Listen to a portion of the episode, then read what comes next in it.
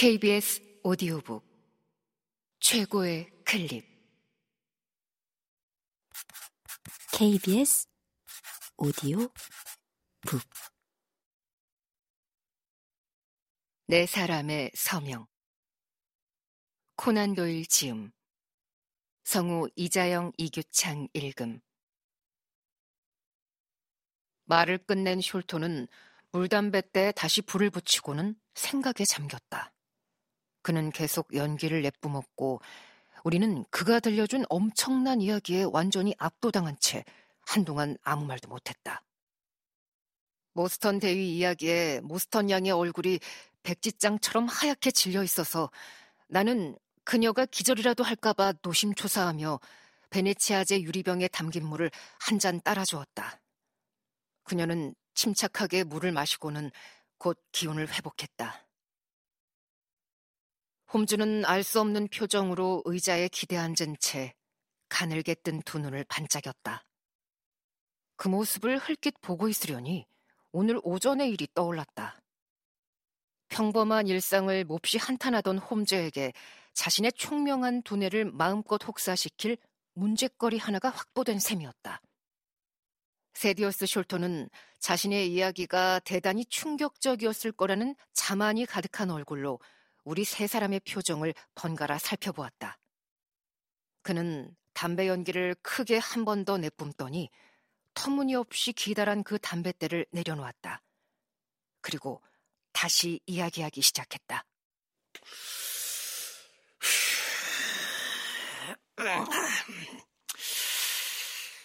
예상하셨겠지만 저희 형제는 아버지의 보물위원에 굉장히 흥분했습니다.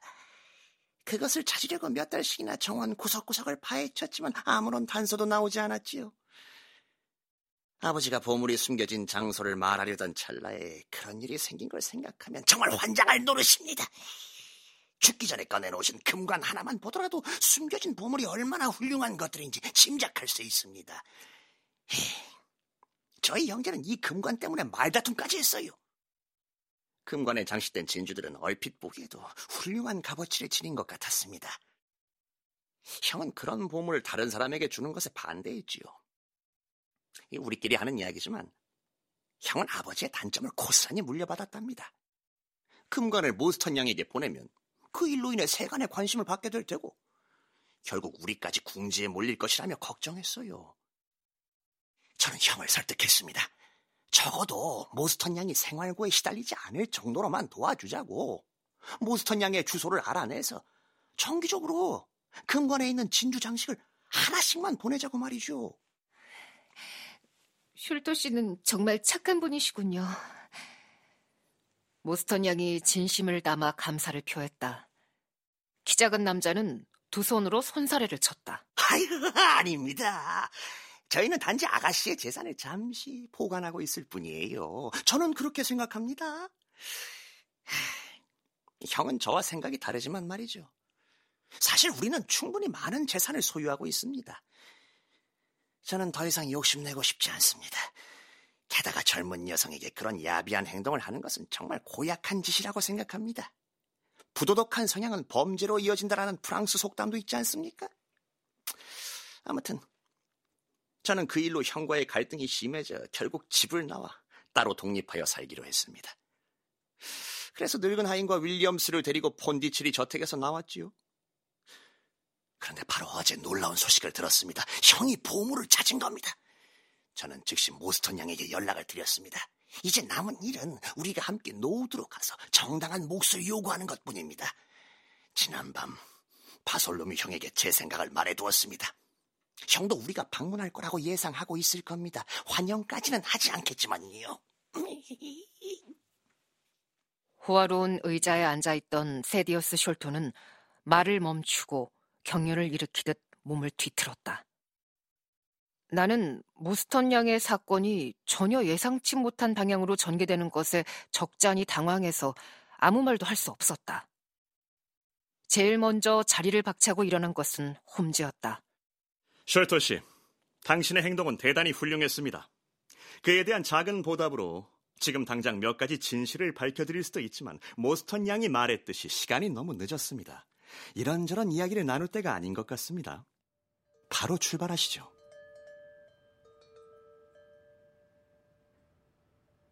우리의 새 친구는 조심스레 물담뱃대 튜브를 감아 제자리에 놓은 후 커튼 뒤에서 깃과 소매에 아스트라한 모피가 달린 긴 외투를 꺼내 입었다.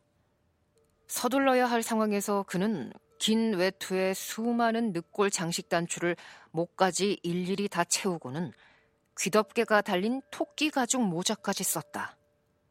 외부에 노출된 부위라곤 끊임없이 실룩거리는 초췌하고 수척한 얼굴뿐이었다. 저는 몸이 많이 약한 편입니다. 그는 앞장서서 복도를 나서며 말했다. 음, 그래서 지나치게 건강을 염려하죠.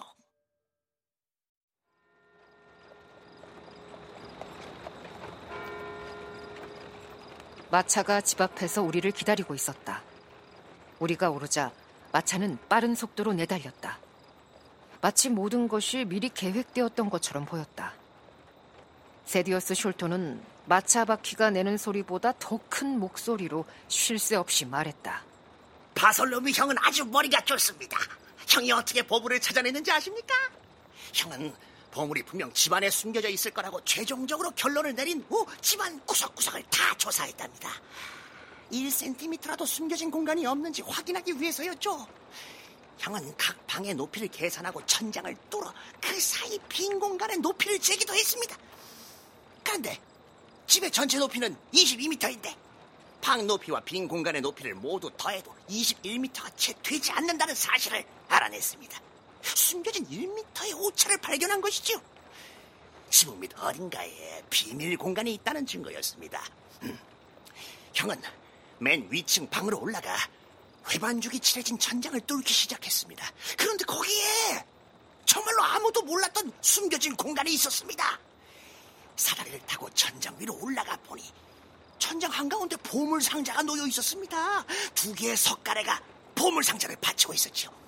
천장에 뚫은 구멍으로 상자를 꺼내 열어보니 그 안에는 대충 값을 매겨도 50만 파운드는 좋게 나갈 온갖 진귀한 보석들이 가득했습니다. 어마어마한 금액에 놀란 우리 세 사람은 눈을 동그랗게 뜨고 서로를 바라보았다. 만약 그녀의 권리를 찾을 수 있다면 가난한 가정교사가 이제 영국에서 가장 부유한 상속녀가 될 것이다. 내가 그녀의 행복을 진정으로 바란다면 이 사실에 함께 기뻐해야 마땅하지만 부끄럽게도 나는 그렇게 하지 못했다. 내 안에 이기적인 마음이 가득 차올랐고 심장은 납덩이만큼이나 무거워져 있었다. 나는 들릴 듯 말 듯한 목소리로 억지 축하 인사를 건넨 후 풀이 죽은 채 고개를 숙이고 앉아 있었다. 이후로 시끄럽게 떠드는 숄토의 목소리는 제대로 귀에 들어오지도 않았다. 그는 나에게 끊임없이 자신의 증상을 늘어놓고 수많은 가짜 약의 성분과 작용에 대해 알려달라고 요청했다. 또 그중 몇 개의 약을 가죽 상자에 담아 주머니에 넣고 다닌다고 말했다. 나는 그가 내 대답을 기억하지 못하길 바란다. 훗날 홈즈는 내가 숄토에게 피마자 기름을 두 방울 이상 복용하는 것은 대단히 위험하다고 경고한 반면 스트리크닌을 다량 복용하면 진정 효과가 뛰어나다고 권했다고 한다.